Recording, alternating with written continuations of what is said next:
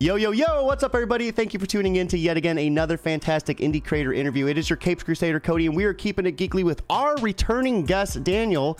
We're here to break down the American Dreams Volume 1 uh, and d- kind of maybe tie in uh, Night Wrath a little bit too, because these two universes exist uh, together. Uh, but first and foremost, how are you? Welcome, and uh, I'm, I'm, I'm really excited to have you back, man. It's awesome. I'm good. Nice to be back.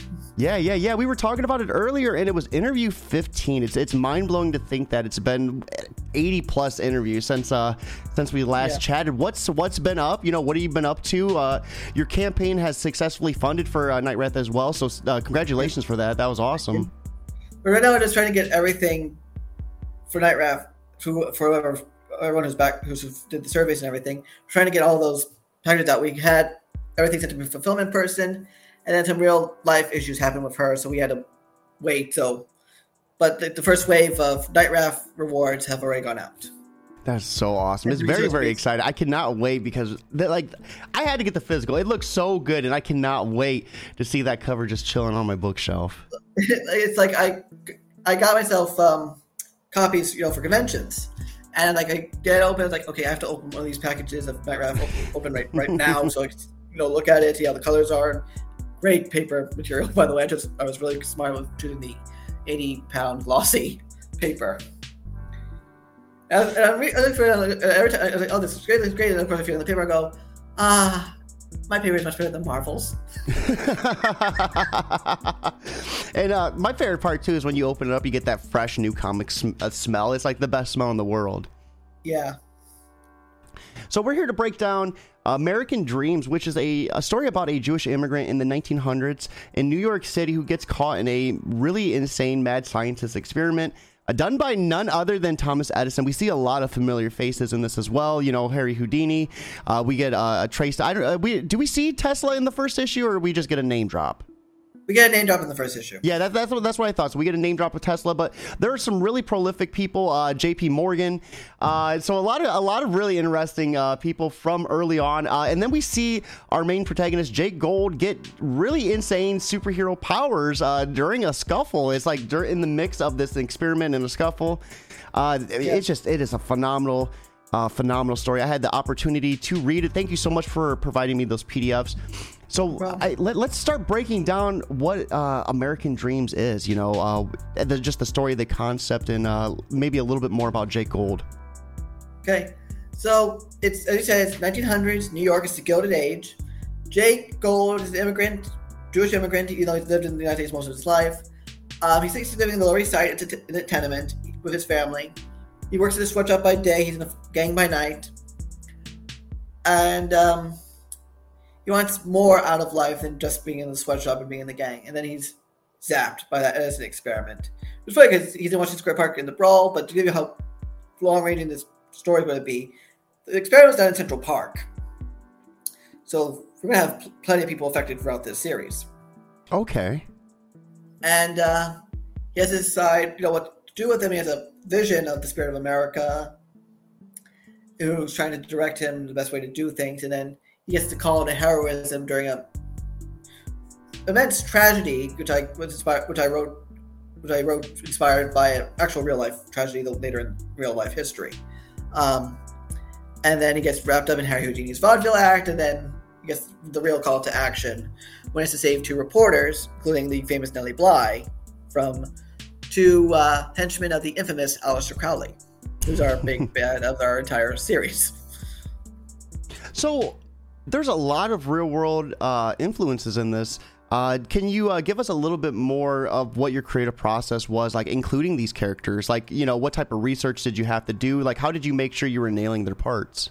Well, the first part is like really interesting because one of the influences for the this is the book and musical Ragtime, which includes some of the same historical characters.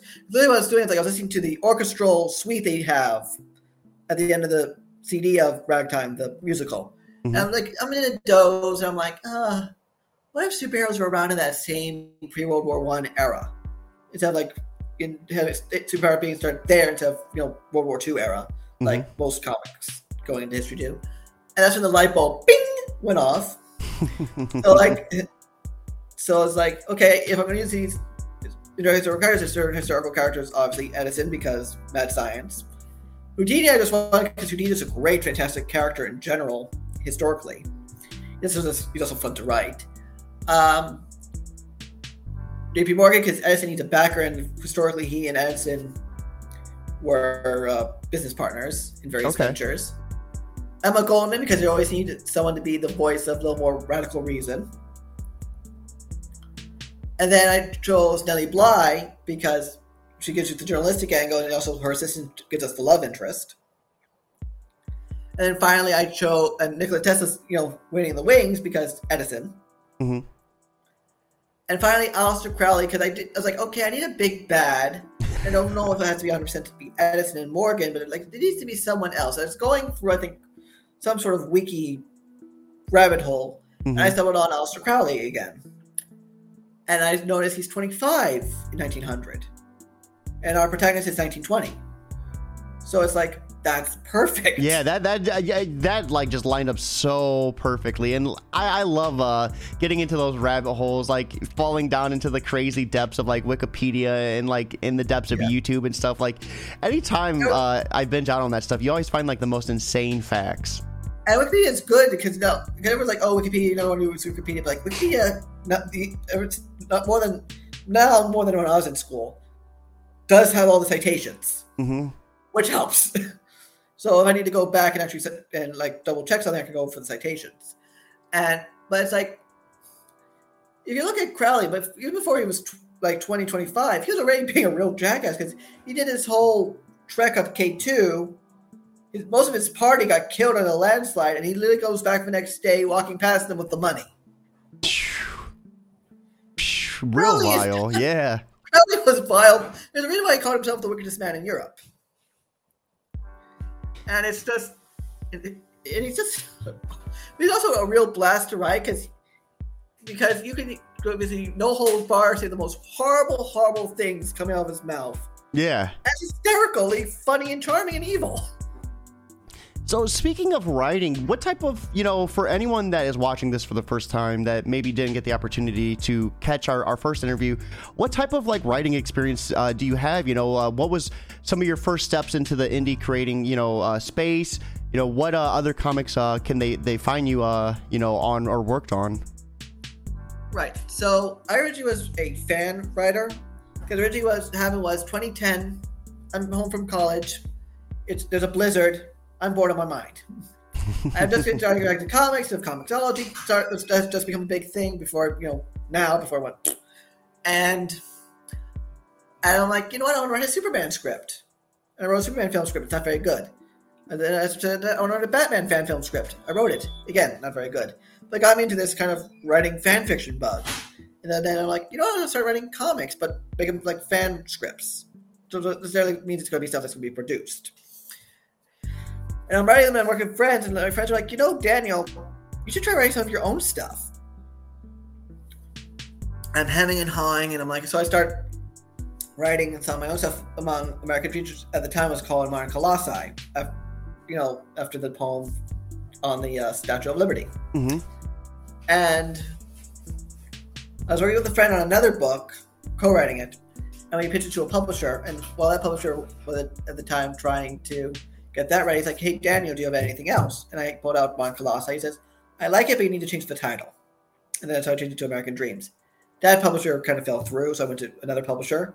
That publisher recently fell through, collapsed, so now it's all self-published. Wow. I, I mean, so to have two publishers collapse like that, like, was it a hard like journey to be self-published? Like, what was that journey like for you? Well, it, it was kind of like a relief after the second time. It's like, it's like you know what? Now I have a little more control. Now it's more work, but now I have a little more. I have more um control over things because at the time there was a whole debate between me and the publisher because it's like it has to be four issues. Don't want to do six. Okay, we'll do five, but all future arcs have to be four. Then, and I was getting ready to do the American Dreams one through four Kickstarter. That publisher kind of broke up. I'm like, you know what? I'll do one through five since five's pretty much already done. hmm And that's how I did last year's um, 2021's American Dreams one through five. and that could be the first arc. It was like, okay, that's done. Oh, and also another book I've done was in was Project Big Hype Volume One. I did a little kind of steampunk esque adventure story. That's really cool. I'm getting ready to talk to Doug tomorrow, so uh, we're going to be talking about the Big Hype Volume Two. And I also recently did um, with Travis Gibb, uh, Cthulhu Invades Wonderland, where I wrote the Dodo story. Okay. Yeah, that is really But- cool. I gave him, I pitched him two stories. I pitched him the Dormouse, and I pitched him the Dodo. He's like, "You gotta do the Dodo." I gave him two endings. I gave him two endings. I gave him the happier ending. I gave him the horror ending, and he chose Which- to do the happier ending. so, uh, what was that horror ending like? Well, without delving into things, instead of it being kind of a celebratory yet very dark ending, the dodo gets his head eaten by something. No. I love it. I love it. So, how did we uh, see you transition into Night Wraith or Wrath? Excuse me. Like, how, how, how did that come about? Um, and is that set before American Dreams or after? After, because American Dreams is 1900, Night Wrath is modern day, still with a 90s flair. And like, I saw Gabe Santos Escobar's art, and I'm like, you know what? I really want to do something with this guy. So I reached out to him. And he's like, okay, like I was like, I told him I don't have a story on me. Let's think of something. And we went back and forth, and he's like, I want to do something with this big guy and a kid. I'm like, so I start spinning a rough idea. And he's like, yeah, let me just mock up something. And he got Night Wraths looking like one shot. Oh, yeah. and uh, he's working on the new Blade comic too, right? No, Exile, which is bought with um, what's his name? Uh, Wesley Snipes. I don't know why I call why did I call him Blade. I, uh, Because he is Blade. yeah, yeah, I mean, yeah. I mean, on the set of Blade Three, exciting stuff. Blade. It's uh, and that's why actors uh, like Robert Downey Jr. um, and all of them like they they don't want to continue those characters because like they get known as that. You know, prime example. You know, I, I was calling Robert Downey Jr. Tony Stark for years. It was so hard to break that. You know. yeah, it's, it's like certain actors like like. Like even you know, right characters like Arthur Conan Doyle had to kill Sherlock Holmes because like I'm sick and tired of him. Like you, when Conan Doyle was getting sick and tired of his meal tickets, like no, I can't do this anymore. And then all this public clamor, you know, made him bring Sherlock Holmes back. hmm So, um, speaking of artists, who do you have uh, doing the art for uh, American Dreams? I th- this art was gorgeous. I loved the look of early nine, uh, the early excuse me, early uh, New York City in the 1900s. I thought you guys really captured just the feeling of it, you know. So it, it really gave me that sense of like what it looked like during that time period. How were you guys able to capture that? So Dodie, who Dodie Echo, who's my penciler, I sent him a lot of reference. It's great because Google's great, but he lives in Indonesia, so he doesn't always have the you know ground basis Mhm. like we in the United States would. So I sent him a lot of references, and he he actually got me one time because we had a cover early for when we were at the first publisher, and I'm like, there were cars. He drew he drew like an early car in there. I'm like, I don't think there were cars in 1900, and then of course I found out later. Not only were there cars in 1900, Harry Houdini owned one. had to apologize to Dodie and said I'm riding a car in one of the later, in one of the next issues for Houdini to drive. So, uh, funny story. I was telling my uh, significant other about this. Uh, when the first two cars were made, they uh, the first two cars in America ended up crashing into each other. So, like the first two cars ever made ended up being the first car accident together. Like, how insane is that? It really is insane. And so, and like a couple of times, I've had to check Doty. Like one time, like in issue three, he originally drew Houdini with a microphone, like an old school 1930s, you know, round with the little X in it microphone. Mm-hmm. And like, wait a second, Doty, I need to check something because I don't. Even if they had microphones back then, I don't think it would have looked like that. They did have microphones, but it was like so vestigial, it was like a little trapezoidal thing that probably had no sound carry. Yeah, yeah. Like they had the phonograph, but if you ever listen to an old phonograph, and there are phonograph recordings of like Harry Houdini, sound quality's not that great. It's all We- on wax cylinders. It, it's it's it's insane to think how far we've came, like in terms of technology too. Like if you were to show like Harry Houdini a phone, that you probably would get labeled as like witchcraft or something. Like what the, the capabilities of what we're able to do with technology and stuff is just it's it's unparalleled compared to back then. Yeah, there's actually a famous recording of Houdini, and it's really funny because he was record, he recorded in my neighborhood here in Brooklyn. He says Wow, Flatbush, that is really cool. Brooklyn, New York, however the date was. It was like 1920 something, I think, when he was doing that recording. It was, it's like and so I did a double take because there was an Edison Vitagraph Studios somewhere in my neighborhood. I think further further south and west of me, there was a Vitagraph Studios, which I think I was the part owner of, Mhm. and that's where he recorded it. So, uh, would you say like the you know with you li- living in that area, like was that one of the reasons and motivating factors for you to kind of write that area as well? Well, I- it's not, I don't live in that area per se because I live in Brooklyn. I don't live in Lower East Side. Oh my! God. But like it's just it's like yeah yeah but it's like it's still like there's a lot of new york stories but a lot of them are very not very told and there's a lot of jewish immigrant stories but they're not really been many told in the comic book medium and other than just you count uh, ben grimm who is a lower east side guy who's jewish Mhm. So, wh- how do you feel like? jack kirby who grew up in that area How do you feel? Uh, speaking of that, like uh, the Jewish representation in comics, you know, not o- not only like the representation of New York, but like the Jewish representation. Uh, how do you feel? Like I know we've talked in some spaces and stuff, um, but uh, where like wh- where do you think we're at in the comic world with it, and what are you doing to make it better? I think there's a long, long way to go. It's it's really funny because think about it. Superhero comics is a Jewish American medium. We created it, and and but for some reason, but because of you know institutional anti-Semitism in you know various forms, we never really had openly Jewish characters until what 70s, 80s at the most. They were, like Magneto, I don't think was revealed to be Jewish until what the 70s or 80s. No, and that's really awkward when that's the first Yeah, Openly yeah, Jewish character one of the most evil. Um, yeah, Uh, we've gotten more representation, at least on the on the page, since, but not not as much given, you know, other characters.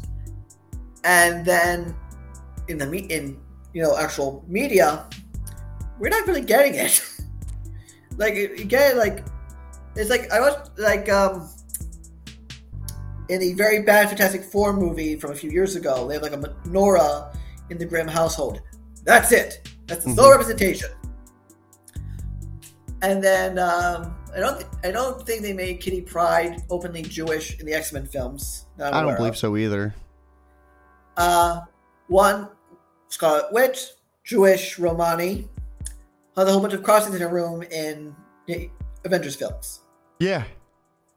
You would have had. I would have. I, I would have never had any idea uh, that she was of Jewish descent in any of the MCU films. And then, like, Bat. It'd be interesting if you look at some of the little Easter egg photos they posted for the Batman in uh, the lead up. If you see that image of Thomas Wayne, Martha Wayne, and Bruce in the library at Wayne Manor, if you look closely, there's a Zohar, which is Jewish mysticism, which means Batman a Jew. Reclaim him. He's of the tribe. Well, technically, it's true in the comics because if they're true because given that Batwoman is his maternal cousin, she's Mhm. Jewish. Um, that means Bruce's mother was Jewish, which means based off Jewish traditional law, he's Jewish Yeah. through yeah. the matrilineal line. And it, you see more bits and pieces of it in recent years because when he leaves Wayne Manor in recent comics, and he goes to say goodbye to Alfred's grave, he places a stone on it, which is a Jewish custom to signify we'll be back to remember you.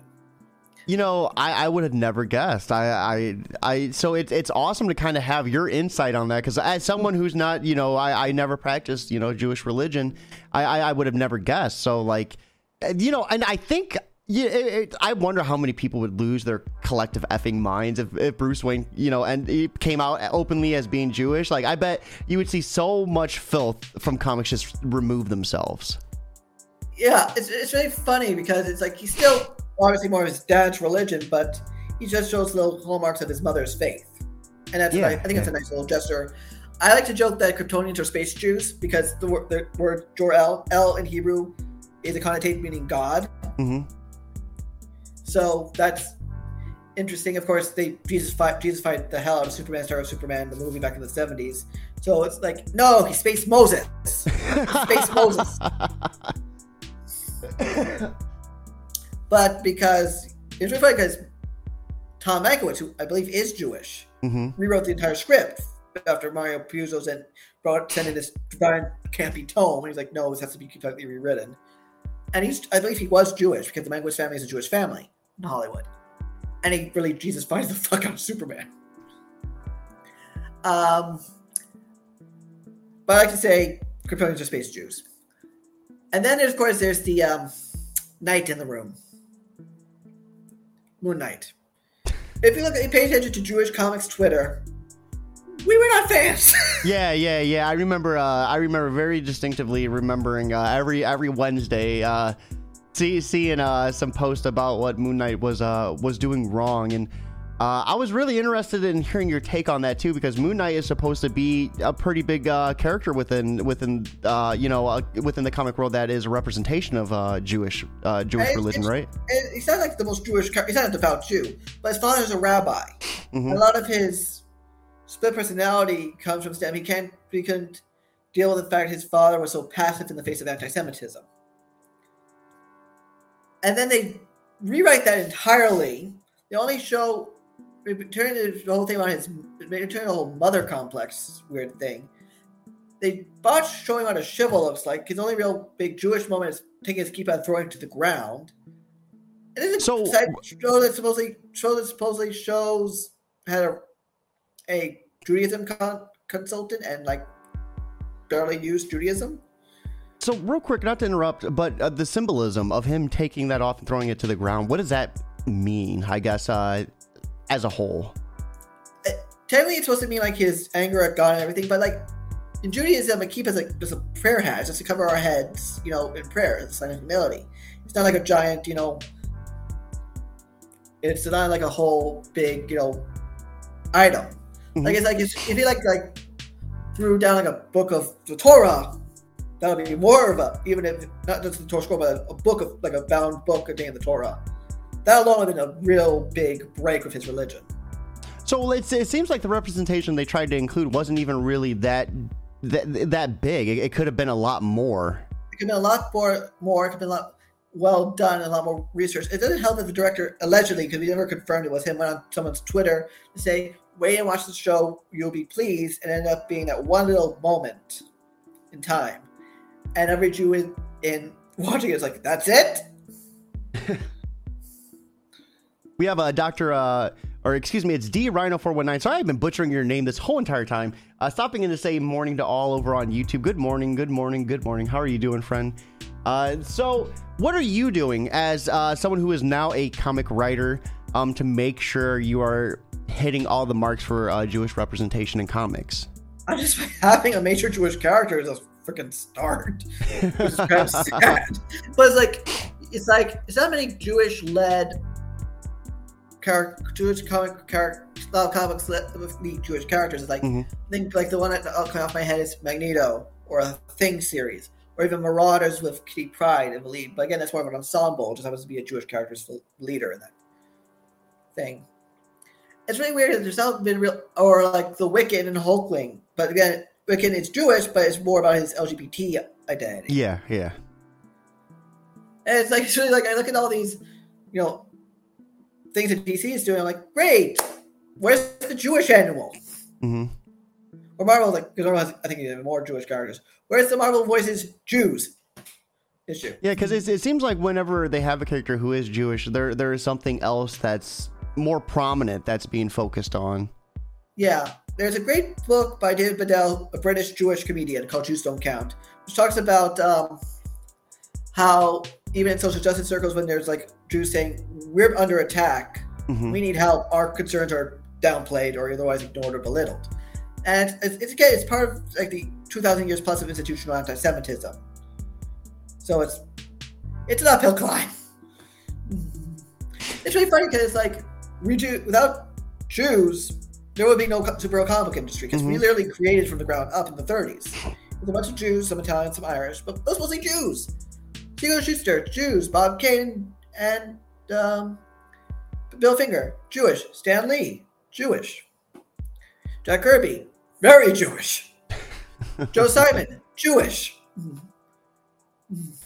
So, with uh with American Dreams uh being kind of like your your your big your big segue into comics, like showing the Jewish representation.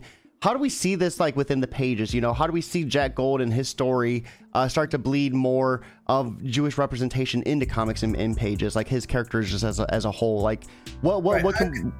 I'm looking at it more culturally than religiously because if you get into religiously, then it's get a little great. But like, look, talking just even culturally, it's one thing. So when he's talking about his parents, you're a Jewish immigrant in in the 1900s. Your language at home, when you're not talking with your siblings, is Yiddish, which Yeah. is you know German, Hebrew vernacular from Western and Eastern Europe. You're going to, you know, there's a scene in issue five where the Shema is recited. That's the holiest prayer in Judaism. There's one of our shorts is going to be literally him arriving late home for Shabbat, you know, the Sabbath, and you know he had to keep on his head. He's washing his hands and trying to get ready for you know Shabbat. A lot, and a lot of it, and he'll speak in, in Yiddish with you know Yiddish cursing like Lee. that, that kind of like thing. So it's a lot more cultural than just in your face with the with the religious aspects. Because remember, Jews, Judaism are both Jews are both a ethnicity and a and a religion. Mm-hmm. It's tied together, but you know you can focus on both in different ways. Yeah, yeah, absolutely, absolutely. So before we dive into the Kickstarter, let's get kind of a little idea of what to expect. I mean, so can you give us a little bit of a, a synopsis or a concept for like maybe uh, some of the the issues that are going to be within this uh, volume one? So this is basically our origin story, as I touched on earlier. So basically, it's Jake getting his powers, meeting up with some really famous figures and infamous figures in history, which may push him or guide him along the way, or straight out to oppose him. There is a giant bigot in all senses of the terms, waiting in the wings to do a, to do a giant brawl downtown. Um, expect um, discussions of anti-Semitism throughout history in small ways. There's a flashback to a pogrom in Russia where Jake's from. You'll also expect a new prologue about which has Jake and his family arriving in New York, waiting his child on his birthday, July 4th. and um, two new shorts. Uh, one is with art by Kurt Belcher, which looks more into Jake's past and his uh, upbringing more as a kind of down and out, little smart ass street punk. Mm-hmm. And the second short with art by David Jackson is a, it's just a little fun adventure story involving the building of the early subway system in New York. Ooh. Because the subway wasn't even was being built at the time. It wasn't even really in action until like later on that decade.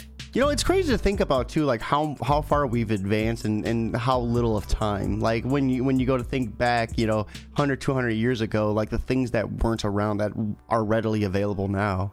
Yeah, it's really funny because you think about it. Uh, the New York City subway system still uses tech from the same from that same time period, and it's like the other reason it's taking so hard to advance things is because they have to replace all this 19th century, early 20th century tech while running a train system that's 24 Yeah. hours a day. I was listening to this really interesting thing on YouTube earlier, uh, where Japan they were redesigning their subway system, and they use this fungus. So there's this fungus that is uh, it, it has its own like level of intelligence, and like you put like this like sugar substance down, and it will map its the best way. So what they did was they put this like they mapped out the Japan like subway system and let this fungus like redesign the past in the most efficient way possible. Nice. It's mind blowing. It is mind blowing. Yeah. I think our thing is it has to be more the um, what's it called? The uh, signals, hmm signals and the switches, because a lot of them are still using 20th century analog tech. They're doing it slowly. They're putting on the digital switches, but they have to you know shut down parts of the line, and it's a whole. Thing they have to do it like nights and weekends. Oh yeah, because you, I mean, you would essentially be holding up the entire city, shutting down uh, parts of the tunnel. Right, and I wanted to bring this up because I talked was telling you about this uh, while we are waiting to get the show going. Um, so New York Comic Con 2018, 2019, I think. I forget which year. I think it's 2018 or 20, one of those years. Mhm.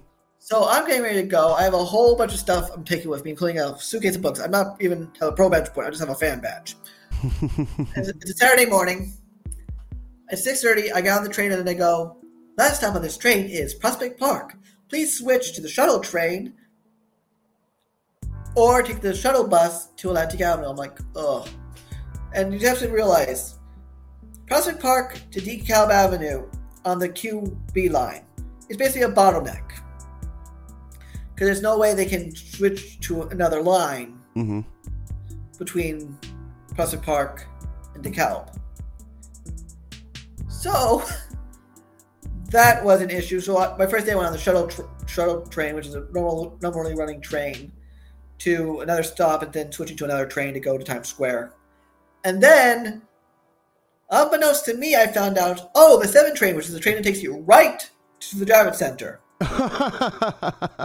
is shut down for the convention weekend. no.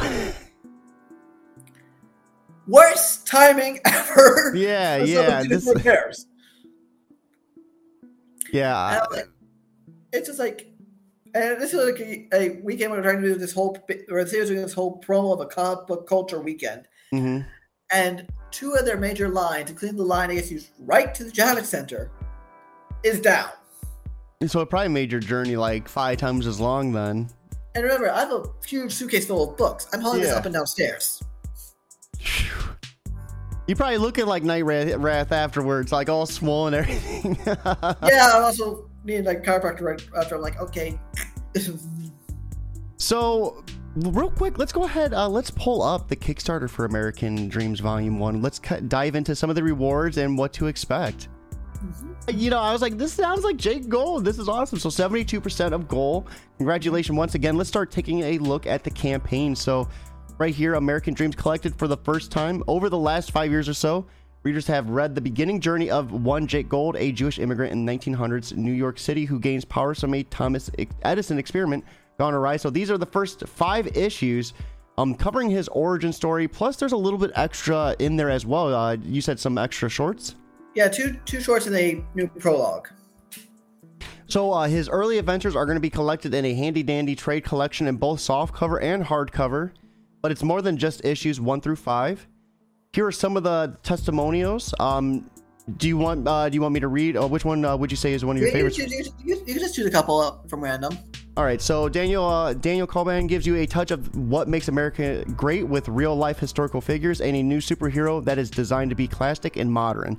From uh, Travis Gibb, we have fantastic superhero or Superman meets Assassin Creed in this industrial age superhero story from Comics uh, Exalted. And American Dreams is a reinvigorated approach to a classic pillar of the comics medium. At its core is the idea that so many of the best superhero stories strive for the hope that hope exists in all of us. So long we're willing to fight for it. From Jared, uh, from Dryfoot, Twin Blades, and Crash and Troy.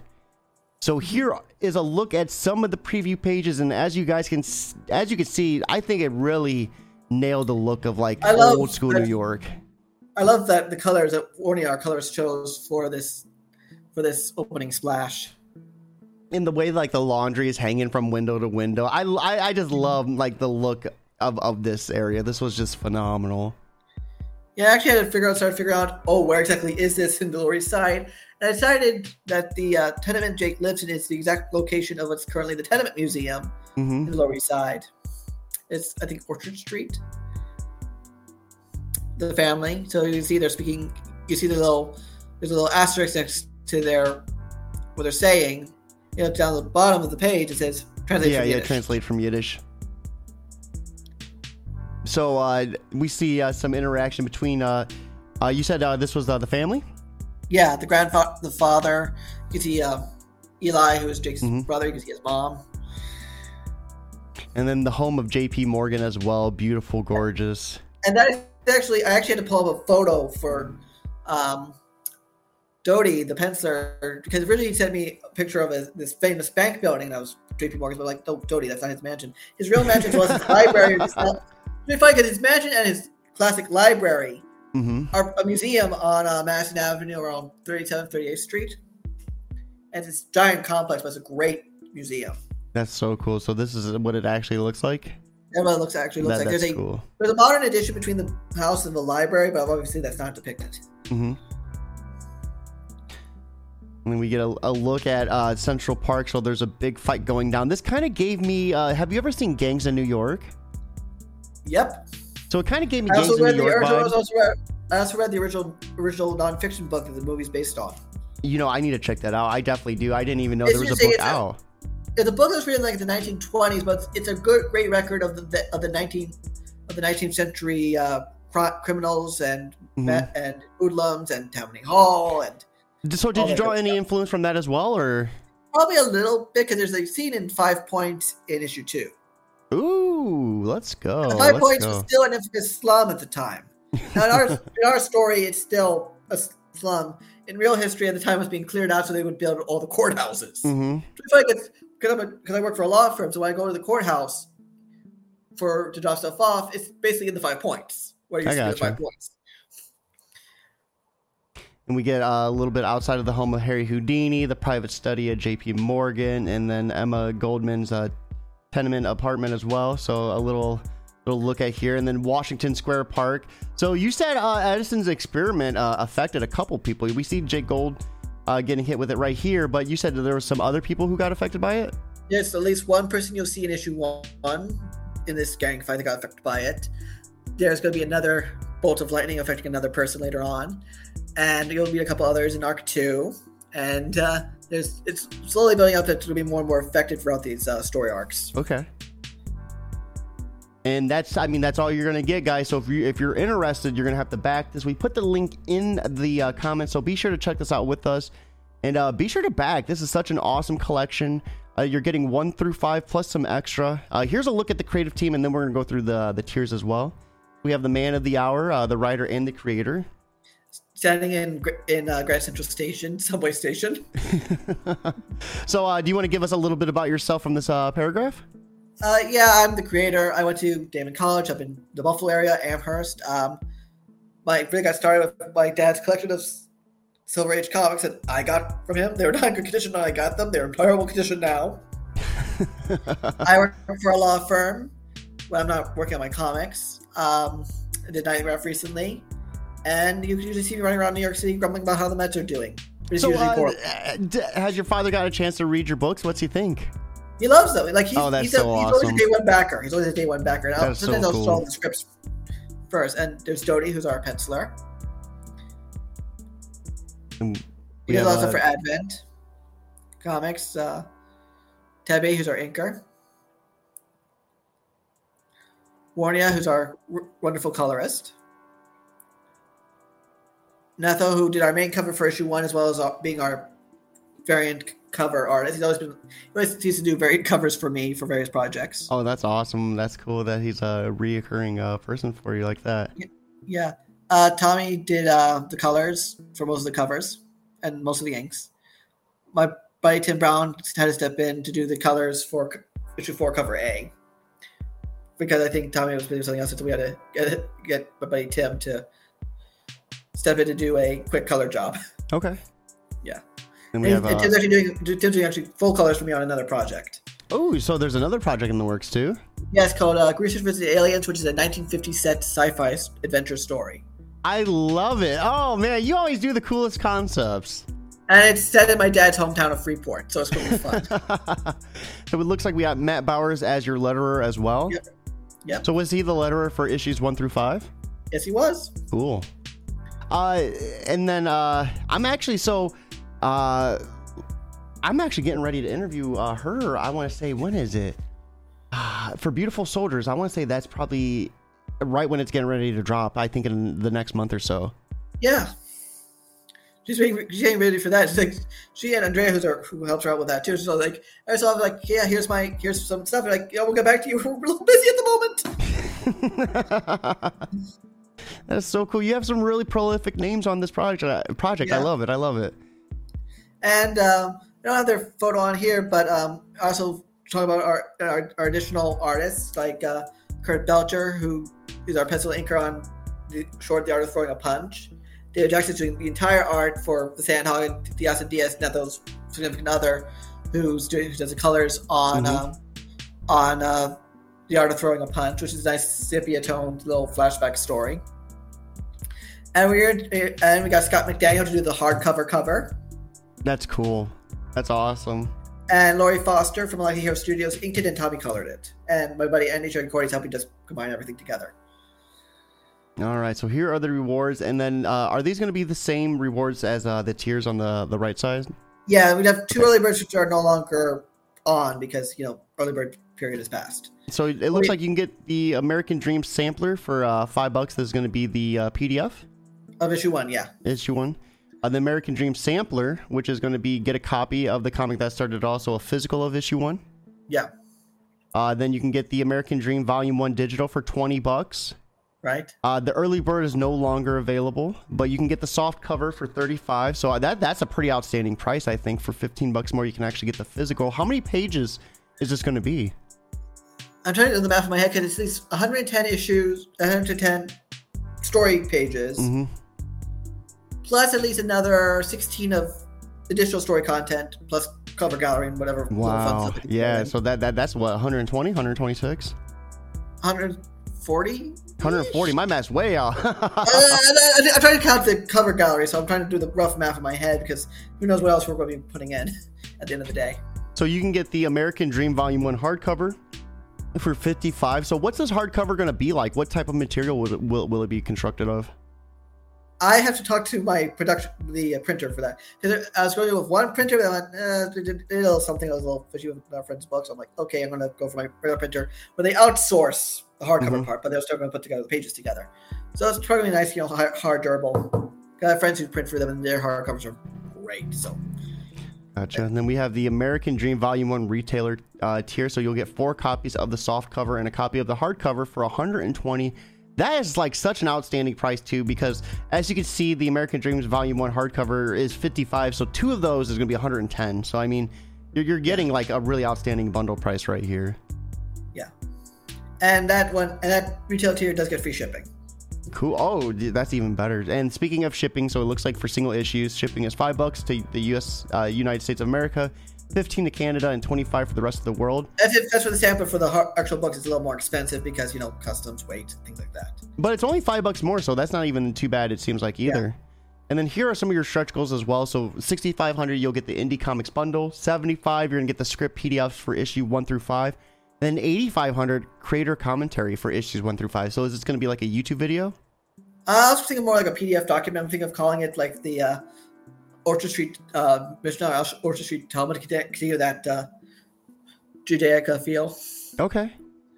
And then, Of course, uh, The or go why. ahead. And of course, the why. Yeah, the why, the why. So uh, go ahead, give us your why. Because it's been a great journey, uh, but basically we need Kickstarter to fund the books, print everything, get everything out, get all the materials for shipping because that's also expensive because Mhm. Gemini mailers are not cheap. Um, They're the best of the best, though, really. But it's but this helps helps brings things back to life. Also puts low extra, also helps us recoup some of our funds from past, you know, various things. So it helps. Every little bit helps. And then risk and challenges, of course. You know, anything you can't control uh, pandemics, you can't control printing sor- shortages, so that stuff is kind of out of your hands. Yeah.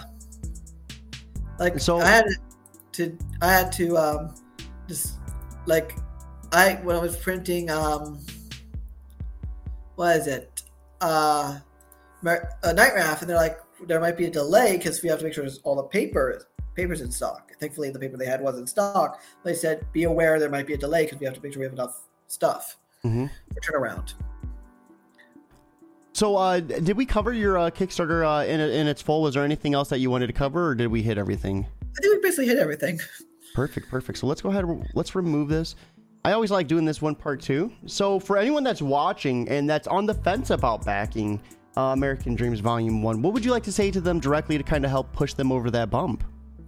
It's a great superhero adventure set in a time period that's not really covered in superhero comics. It's also, if you love d- diversity in comics, like the actual con- idea of actually having diversity in comics, it's giving uh, Jews more of a representation in comics that we don't seem to always get. hmm Because even if because Jewish characters tend to have a extra thing, no pun intended, um, that kind of comes to the fore more than their Jewishness. Like, Yeah. So that so this for our character is very much, even though the man not the most devout Jew, he is very much culturally, ethnically, and probably a Jew. No, that is so awesome, and uh, I, I'm excited too. Uh, I've been I've been so pumped for this. I can't wait to, to check it out in its glory all, all together uh, with two new shorts. Daniel, this has been such an awesome time. I appreciate you coming on once again. Uh, the second time we've had you on the show in almost 80 episodes. Uh, and it, it, was nice to catch up and, and kind of just break things down. Before we go, though, uh, you know the drill. We did this last time, so we're you know we got to do we got to spice it up a, a, little bit different this time.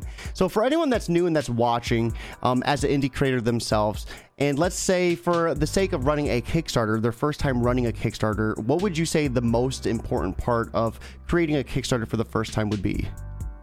Mm, that's a tough one. I think. But a couple of things. If you know someone who can help you, and they're good at it, and they've done great Kickstarters, talk to them. I I consult with Kat Calamia Kamakuno, who who is a, with a Kickstarter, so she's been really helpful with that. Also, just reach out to people who've done successful, like studying successful Kickstarters, and reach out to those who run them. Still pick their brains a bit. You know, ask them for information. But no. don't actually pick their brains. That's yeah, disgusting. yeah, yeah. I, I, I think uh, that's a big thing. People, you know, they're they're nervous about doing, reaching out, um, and, and asking because nine times out of ten, people want to help you. People, you know, but closed mouths don't get fed. You know, they they, they can't tell that you need the help unless you uh, you ask. We have uh, J. Michael Miller uh, stopping and saying that first page with some uh, star eyes. Uh, yeah, these covers look gorgeous too. I, I'm so excited. Daniel, once again, thank you for stopping by, breaking down American Dreams Volume One and everything in between. Cannot wait to see this funded. For anyone that's been watching to this point, here is the link to the Kickstarter. Once again, be sure to get in there.